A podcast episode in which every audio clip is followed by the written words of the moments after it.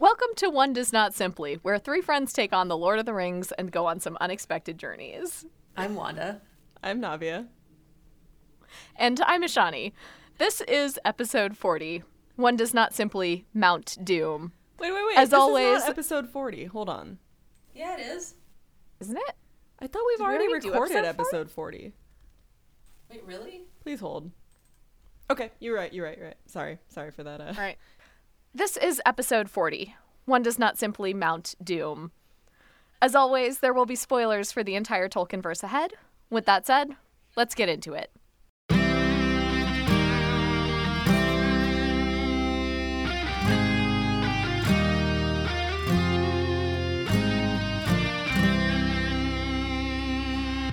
What is up, team? we are Doom. Strong start.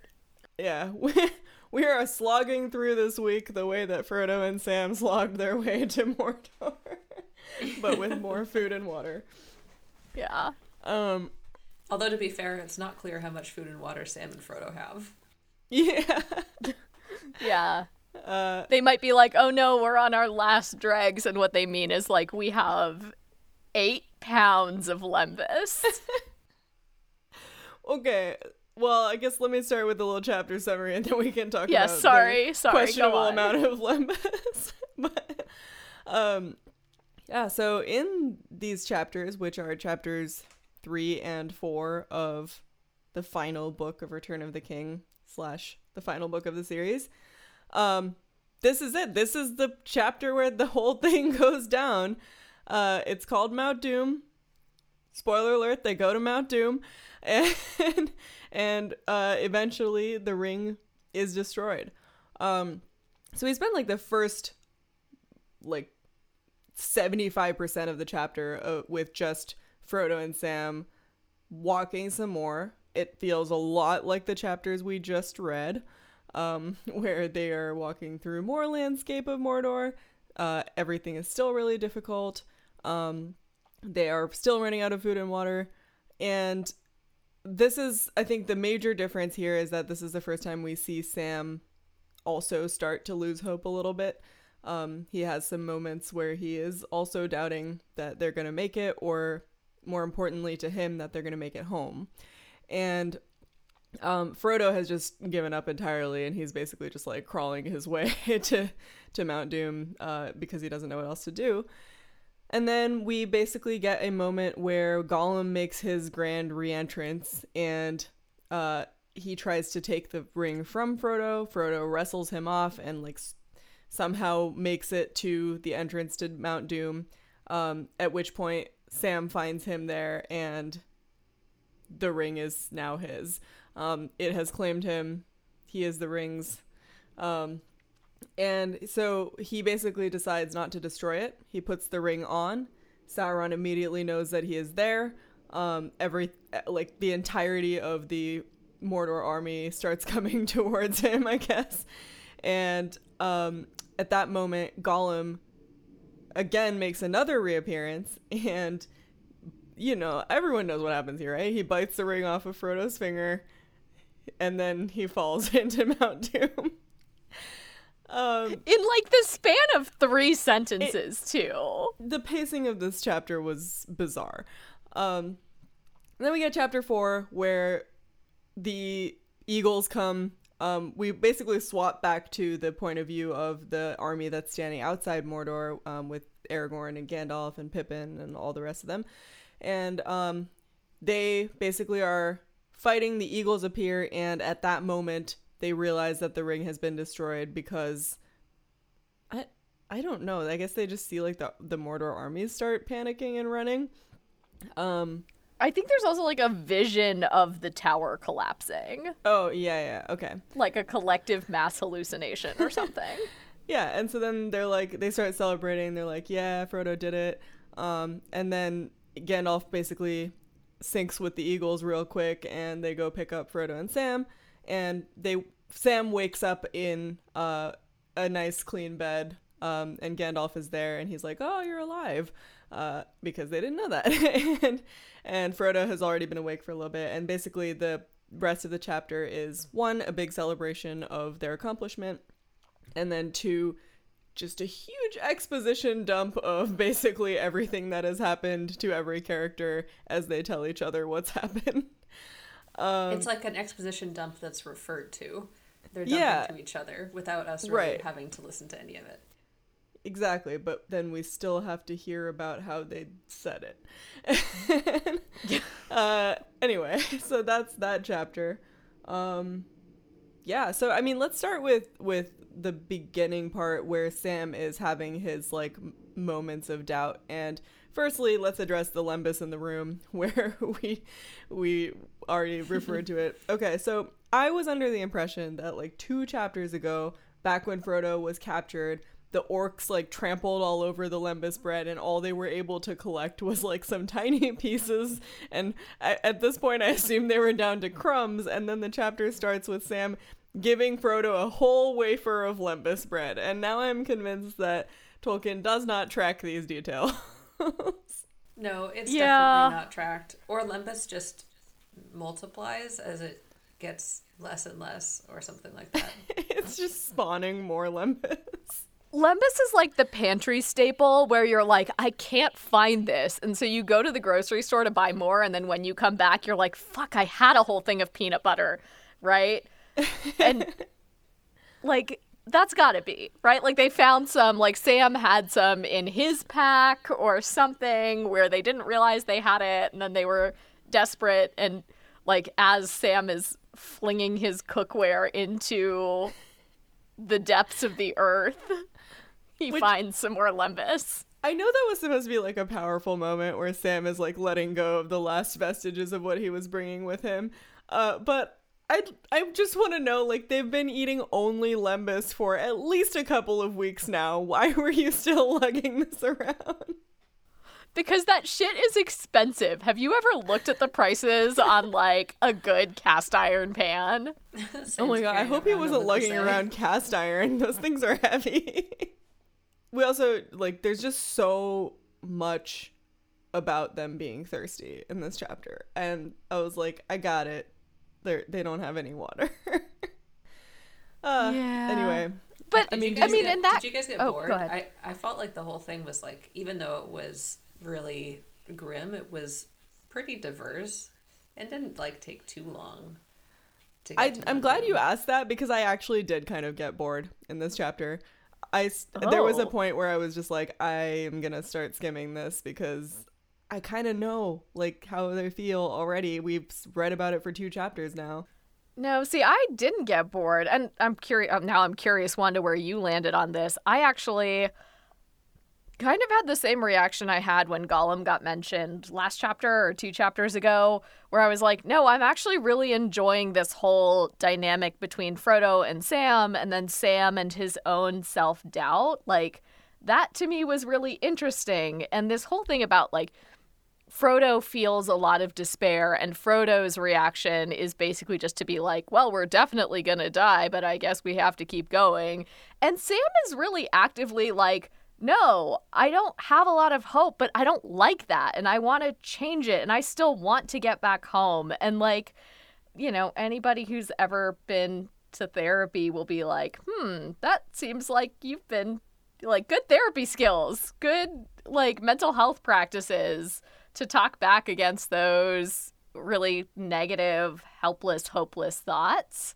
Right. And that's one of those things, right? Like, Yeah, I, I felt sort of Sam the same does. way. Like it, that Sam was just Sam's Sam is having this dialogue with himself, and it feels like the if you see like his hope triumphing over his despair, it's like they stop. It stops even looking like hope. It just becomes this like sheer like I don't know something something else, and it it felt very. I don't want to say relatable, but yeah, like it did, it did kind of feel relatable, and like it, um, that that part felt very profound. Like this, um, like seeing what Sam relies on when he sees that Frodo has no more hope, and you know, just there's nothing else really to uh, to go on in general. So I like that part. The landscape Sam- part was admittedly pretty bleak and not all that interesting. Sam is like basically one of those mystery mentally healthy people that I hear about, but I've never met. sounds fake, but no, Uh, but I mean, it's. I think what you said, Wanda, about it being really relatable, because the thing I really resonated with, he says, I'll get there if I leave everything but my bones behind, and I'll carry Mr. Frodo up myself if it breaks my back and heart.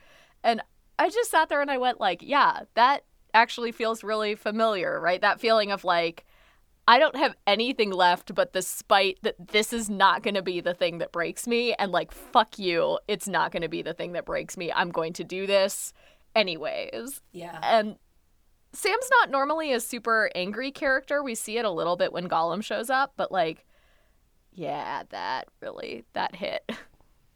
Yeah.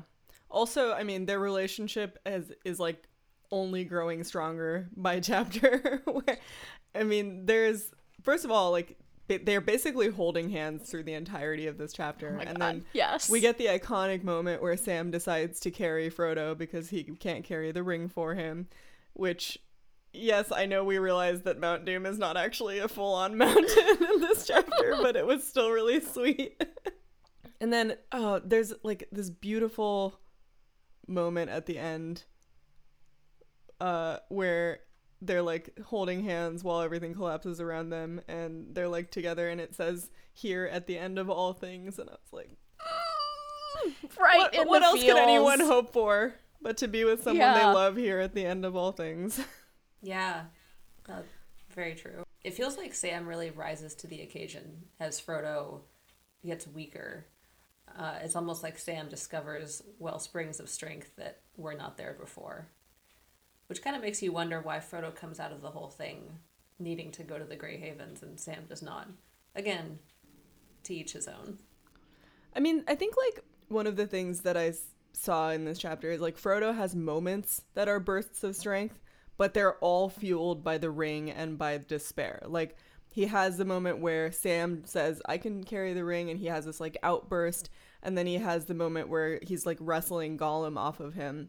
And both of those seem to come out of nowhere, but also like they're not fueled by any kind of hope or positivity. It's just sheer like the ring is mine. Um and it's it makes me wonder like how much of frodo is even like left in there you know?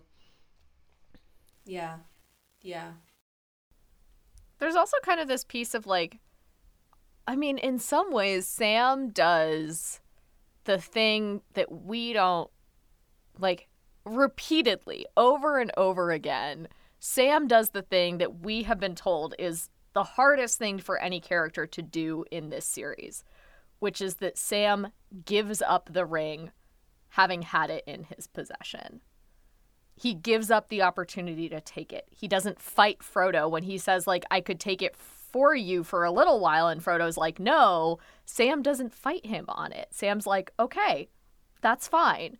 And Sam has already held the ring for a while and he still says no, that's fine. You keep it. yeah i mean in Which- fairness he hasn't like had the time to be as corrupted by Fro- by as frodo has like i feel like early on if frodo had been asked hey can i carry the ring for a while like he it would have been a little easier for him Well, but I'm even thinking about like Boromir and Gandalf and Aragorn are all basically like it's presented as this big moment when Gandalf is like, I won't take the ring because that's dangerous. And Aragorn is like, I won't take the ring because that's dangerous. mm-hmm. And Boromir, right, never even gets his hands on the thing and is still influenced by it. And here's Sam who's carried it, giving it up. Right. Yeah. I mean, if anything, I think what Sam, what Sam's, I forgot what I was going to say, but I was going to say like earlier that uh, Sam seems to come out of the that that period of holding the ring or carrying the ring, really just feeling sorry for other people that have to carry it, and it seems to motivate. Uh, the fact that he doesn't kill Gollum when he has the chance to in this chapter. Ooh, let's talk about this moment. Um, this was like I, I completely forgot that this ever happened. Yeah, Um, me too. Yeah, but what I firstly I just wanted to reiterate something that I've said in the past, but say it again. I genuinely think that Tolkien intended Sam to be the hero of this story. Like this chapter convinced me beyond all chapters. I was like, he's doing all the work here. Uh, but also um, this moment. So listeners, for context, if you haven't been, you know, reading as closely with us, uh, there's actually a moment where Sam has a chance to kill Gollum, and he, you know, he has been thinking about doing this for so long now. He's hated Gollum every moment of this trip, and Gollum is there in front of him. He has, you know, essentially Frodo's blessing to do so. And he takes out the sword and then he looks at Gollum and he sees how pitiful he is. And he has a moment where he's like, Now that I've carried the ring, I know what it does to people and he decides to spare him. And obviously, that choice is what ultimately comes back with Gollum taking the ring from Frodo and falling into Mount Doom. But man, this moment of like Tolkien choosing for everything that happens happening because people were spared versus like any, you know, action that was taken, uh, any like concrete, like, oh, this person you know, killed someone or this person like decided to go into battle. Like these moments are the ones where it's like they decided not to do something. And that's the thing that makes it meaningful. Yeah. Yeah. I mean, it definitely lends more of a religious vibe to the entire thing, right? That the, the like the lesson, you know, being that you have to have faith that, you know, God will take care of it or some, some higher power will take care of things. Um, because like that's the only that's the only way that things can you kind of have to give up control and god will kill gollum you don't have to i'm so glad we have you on this podcast because i know like people talk about this series as being fairly religious but maybe it's just because i didn't grow up Christian or anything like that, but I always just like miss all of this.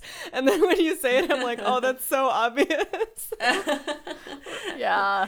No, I mean, maybe, yeah, maybe it's just I've been thinking about that stuff recently, but yeah, it does. No, I like... think you're spot on. like, yeah, now that you say it, I mean, like, and mercy is a very common theme in religion, right? Mm-hmm. Right, right, and and like the trying to trying to um, eschew hubris but it seems like for Sam, the choice not to kill Gollum is sort of an obvious one. It's like all else being equal, Sam is not a killer, um, and he needs just like the slightest reason not to kill Gollum to overcome all of the other reasons to kill Gollum that he has, including that Frodo has just said, "Go kill Gollum." Yeah, I mean, and I think there's something there about like the decision you want to make isn't always the decision that you can kind of bring yourself to live with. And it really feels like here i mean gosh i i started laughing as like quietly to myself because i thought of that. When i think of that stinker i get so hot i could shout um from a couple chapters ago which still just phenomenal writing. A plus 10 out of 10 but like we know that sam does not like gollum. We know that sam really thinks that like killing Gollum would probably solve some difficulties that they have had. But like you said, Wanda, at the end of the day, he's not a killer. And I don't think he can bring himself to become one, like, or to become the kind of person who would mm-hmm. kill someone who's not armed, who's not fighting back. Like, but I think he would have done just... it if he had thought that it would protect Frodo in some way. Like, if mm-hmm. this had been a moment where Gollum was like I don't know, coming after. Yeah, Frodo I mean, like if Gollum was like actively attacking Frodo, yeah. I think Sam might have made a different choice. But yeah, I mean, we saw Sam like kill some orcs, right? Sure in order to get to Frodo. I, I, I mean, kind of. he threw one down the, the stairs. yeah, and then that dude just like broke his neck. So I don't yeah. know. Like it was a manslaughter charge, I would say. More evidence that was a Sam pre- is the main character. That he's so like gentle and it, it keeps all of his. I don't know, Navi. I want to hear what why you think Sam's the main character, but I feel like the fact that he's always he his motivations remain pretty constant is um, makes a good case for him being the main character. You never really, when Sam is when Sam is the narrator, you, you kind of feel like this is the same Sam that we've had the entire time. Yeah, but I do. I mean, I, I I agree with you that he like remains the same like person at his core, but we also have seen growth in him. He does have a character arc, which yeah. is important. I guess the reason that I see him as the hero, at least of, of this group, is that he's the one who's actively making choices here. Um, Mm-hmm. Like, I, Frodo hasn't really done anything in a while other than just like continue to walk because Sam tells him to. Um, and so he's the one whose choices have meaning at this point, um, in my opinion. Uh, and this Yeah. this choice obviously is a big one. No, I think that's like so important though the idea of like what you are what you think you would do when faced with something versus like what you're actually capable of doing. No, there's plenty of choices like that that I feel like I've come up on in my life, like things where like I'm like I genuinely really want to do this. Like and yet like for whatever reason you're like it, and like that's like your values, right? That's um which is you know why Sam is like depicted as this hobbit like carrying salt. It's like your your salt is the thing that like interferes with you making those making those choices that you don't really want to make. I mean, it's hard not to really like. I mean, regardless of whether or not you like the walking, because I think it's perfectly valid to be like, there's too much fucking geography in these chapters, and I'm sick of it. But, I mean, it's really hard for me to wrap my head around the idea that, like, Sam as a character feels so rich. Like, so much a person that I feel like if I walked away and somebody said, like, well, what do you think Sam would do in this situation? I'm like, I can tell you because Sam feels like a person and Sam feels like a person with values, right? Like, I could tell you what Sam's values are and I could tell you how I think Sam would respond in a certain situation. And then we get to this like wrap up chapter and they like reunite with Aragorn.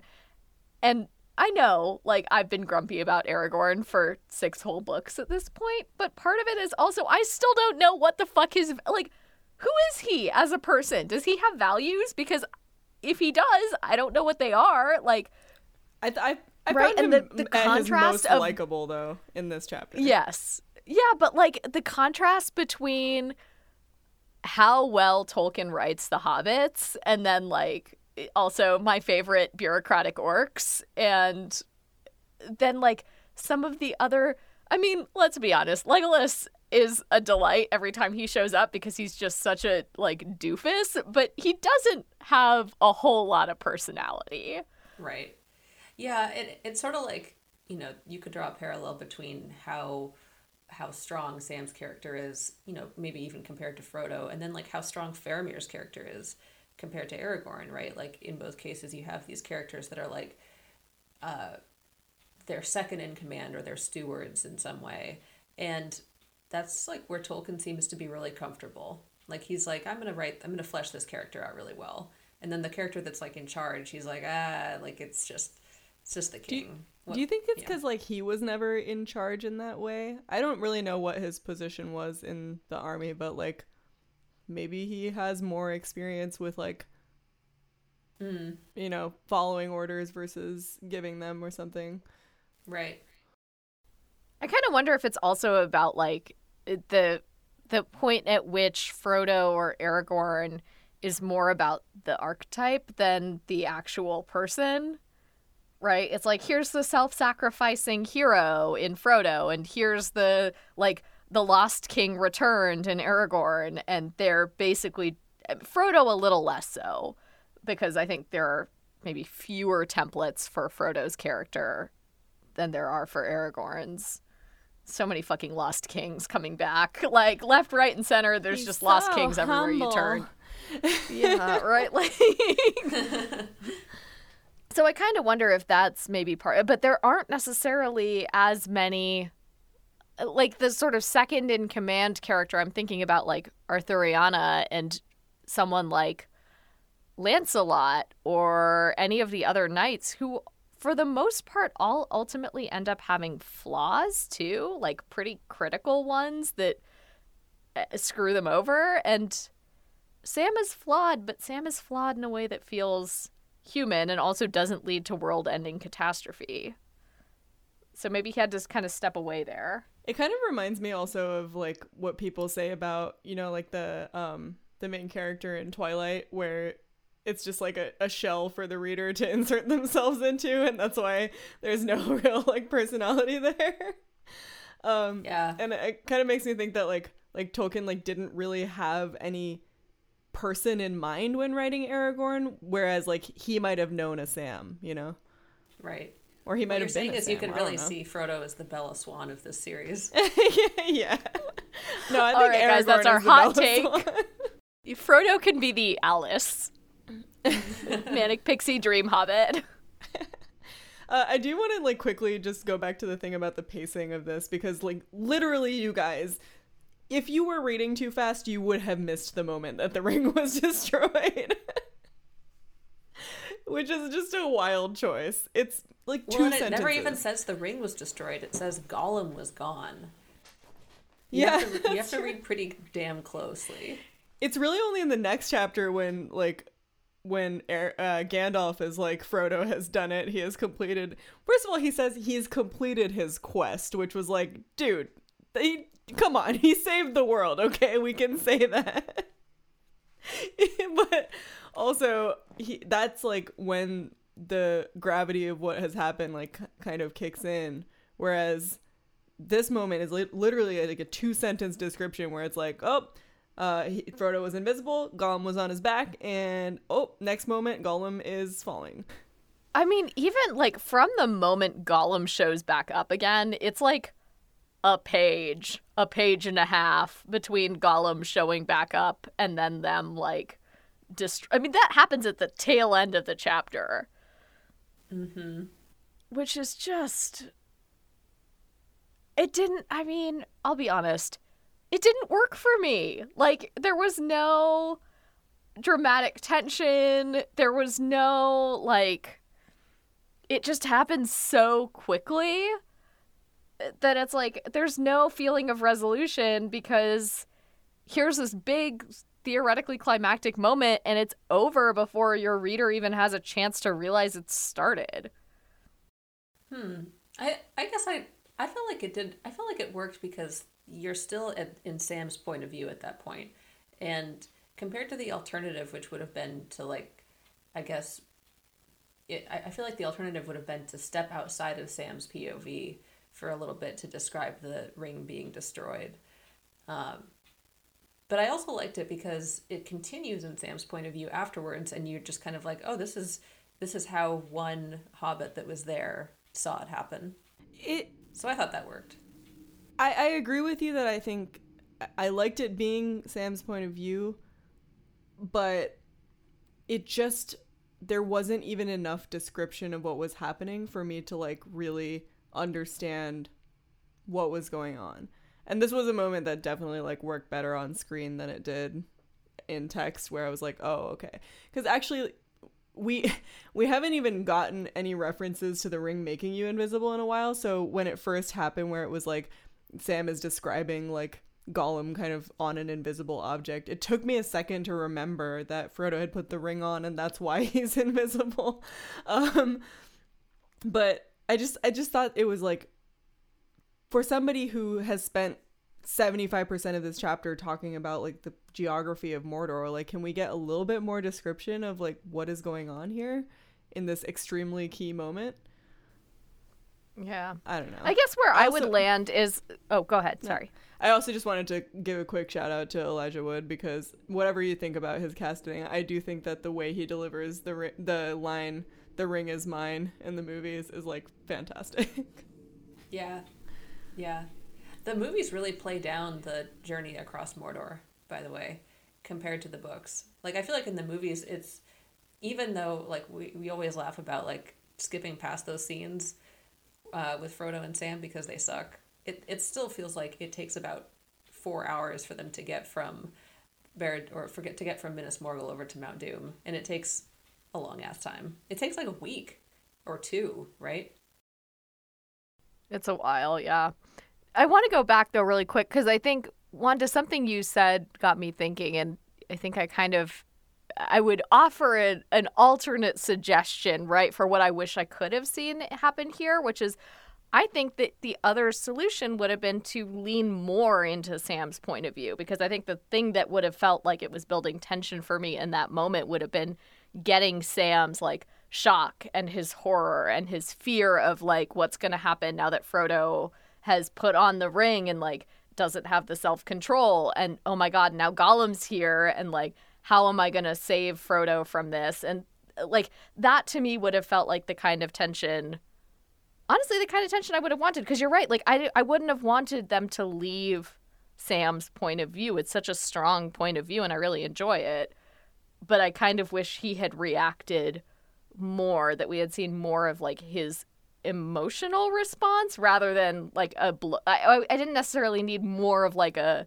a blow by blow of the I hesitate to say combat um but the the struggle between Frodo and Gollum but I think we could have had more of like how Sam felt about it Yeah.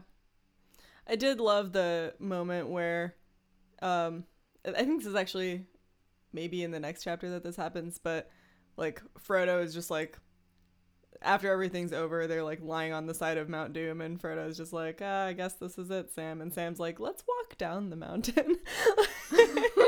I love let's at least start walking down the mountain because Sam is perpetually in go mode. yep. And yeah Gwaihir and Land Rover the Eagle are gonna come. I also thought Land Rover the Eagle. Who we have never met before and definitely will never meet again. Land Rover the Eagle coming in clutch. the mightiest of eagles. yeah. For Uh, reference, it's um, an eagle named Landroval. yeah, in case you didn't Yeah. know. no, it's just it's just straight up Land Rover. Um, eh, we've spent like most of the time talking about this first chapter, so I do want to like give a little bit to the second chapter. Uh, number one, Aragorn at his most likable, where he was just like, "Everyone, pay attention to these hobbits. No one needs to pay attention to me." um, Yeah, and the army greets Frodo and oh, go ahead. What this the ceremony that happens when they when they meet Aragorn again? I thought it was going to be the coronation. It's not. It's some kind of like honoring Frodo and Sam specifically ceremony. yeah, it seems to be s- n- like nothing to do with anyone else there, and like very specifically to celebrate Frodo and Sam saving everyone. And Well, also, I do like they, that. Like they must not. know, right? Like the army calls them both the ring bearers when they greet them, which was a nice detail that I liked. But like presumably after Frodo wakes up, he tells that like he tells Gandalf a little bit about what happened. So I think they just basically had a party to celebrate winning the war. Yeah, that that makes sense. Um, I I did think it was really funny that Gandalf just like made them still wear their orc rags. Yeah. like what? He was like, "I'll get you some clothes later. For now." Right. I get the logic of being like, these are now historical garments and we should keep them, but making them wear them to the party is really just kind of a dick move. Like, they have been in these, those same clothes for days Why didn't- without bathing. First of all, like, why didn't they get them new clothes while they were asleep? Like, I wouldn't want to be sleeping in like an, a bed with in my gross clothes that I had been in for however long.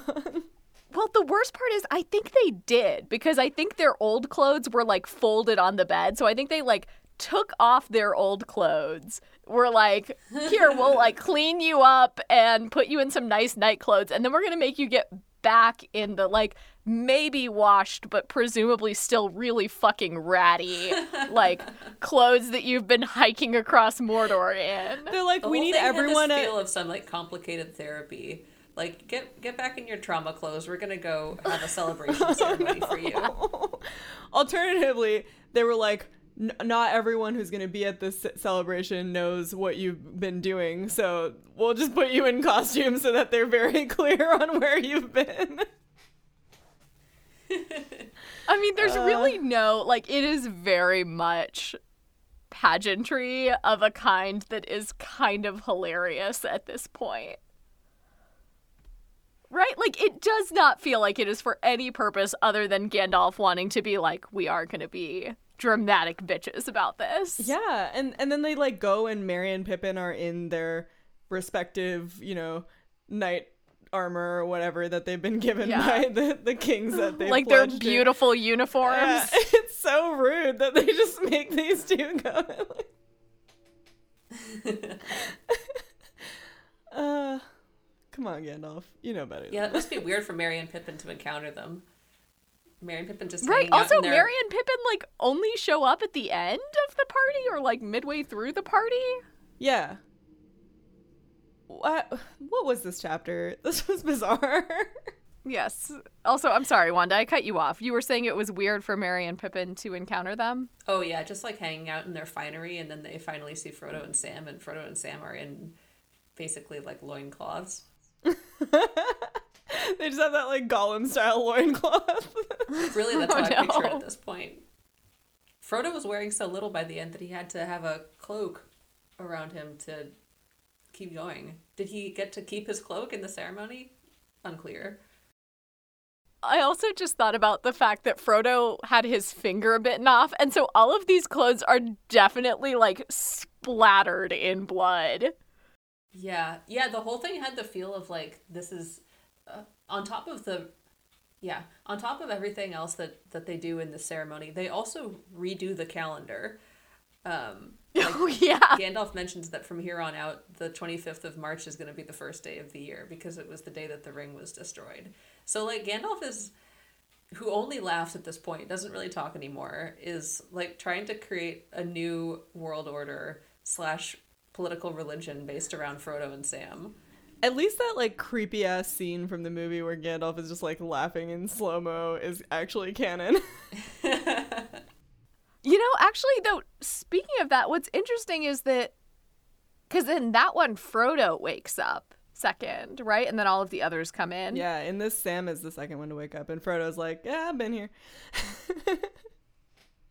Once again, Sam is the main character of the story. I'm sorry, like he just Well, is. it's definitely if it, if he wasn't before, it's definitely being transferred to him right now. Maybe Yeah. in anticipation of Frodo piecing out.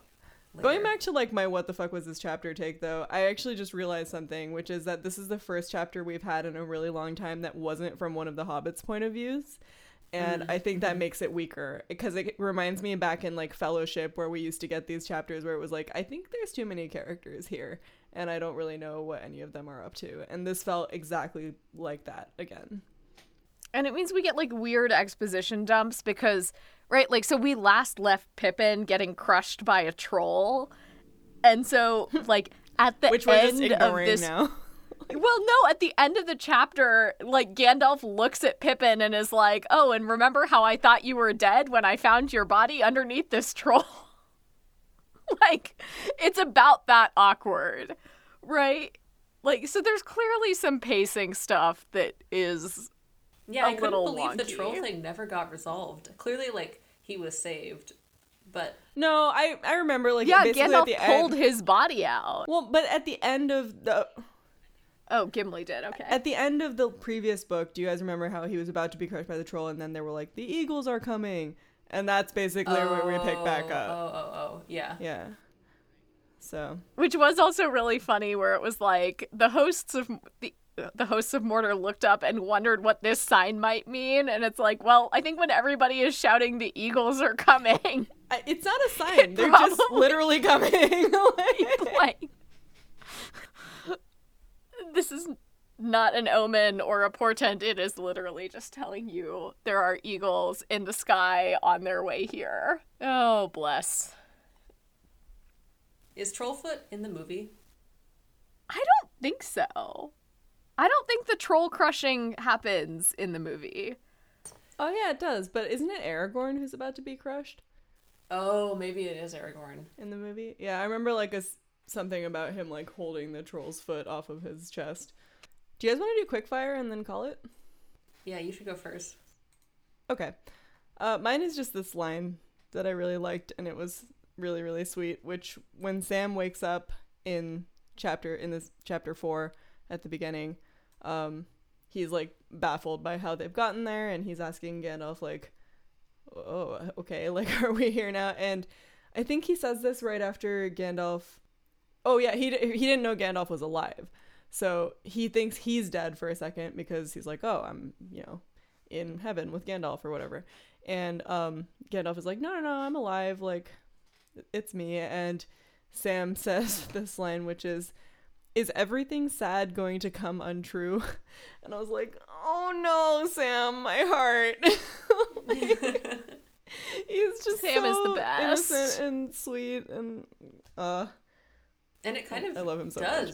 Come untrue.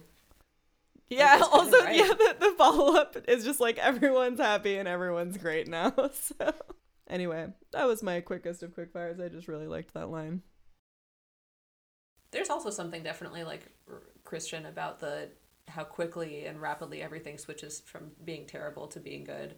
Like that's some New Testament shit. I think that's in, in my humble opinion. No I, I mean i will defer to you on that Yeah, you're you're the expert here. Person that person that grew up going to church three times a year. Yes. That's Which more is than three us, more times than than either of us went to church. i've now been to church three times in my life so I have been in a church at least three times. And you didn't uh, immediately absorb the magic of Christianity. All i Uh, know weirdly. all I know is But to I also didn't burst into flames, so All I know and all I learned was that if you're if somebody says peace be with you, you respond with and with your spirit. That's the only thing I learned in church. which is a new thing. That's what I know. That's what the Oh, internet yeah, no, has taught me is that Yeah, that's the uh, the trick to catch you if you haven't been going to church in a while is that they changed it. right. Oh yeah, according to the John Mulaney special. Yeah. Yep. But also like for real that that happened. I can confirm. Mine's goofy, so I feel bad saying it because that was a very sweet quick fire and very sincere one. Ah, what is this Um, podcast if not all over the place? Yeah. No, mine was that I got to the point where they were like, oh, yeah, Mount Doom is like 4,500 feet in elevation gain. And I'm sorry, I nearly dropped the book at that point.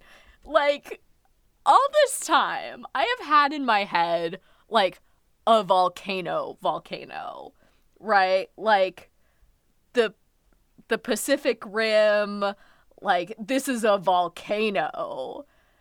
And uh, 4,500 feet is, I mean, like, look, it's not flat. And I couldn't carry somebody up 4,500 feet of elevation gain if you paid me. So I'm not detracting from Sam's accomplishment here, but like, are you fucking kidding me? Maybe it's like 4500 feet but it's straight up. Like yeah. Yeah, it's the intensity, really. Ishani, didn't I carry you on a hike at one point when we were kids? Oh, it's entirely possible that on one of our school trips at one point I hopped on your back and you piggybacked me part of a hike. I think I, I think I Sammed you. That's my quick fire. Do you remember, like, I, off the pod, do you remember what hike where we were? I want to say some kind of yeah, some kind of class trip. Yeah, I, the idea of you guys hiking outside of a class trip is that didn't happen. No, I mean, no, I, I hiked a lot. Wanda- you hiked a lot, Wanda yes, hiked. but the idea of both of you hiking together outside of yeah. a classroom. Yeah. Right, right. It, it, it had to have been. yes. Yes. But you and No, your I mean, it must have been a class lot trip. stuff, but I'm just wondering which class trip. Yeah, I I- were you did, were you on the I feel like it was like middle school, like really early on. So maybe this maybe this is just a memory that I've fabricated. I just No, want to I say mean, that it's like entire- somebody I carried somebody. one is like, I just want to establish that I'm the Sam in this scenario. right, yeah. Yeah, I'm I'm the I hero. mean, I do think like it would be plausible thinking about our friend group in middle school, especially like at the time we were going on the middle school class trip.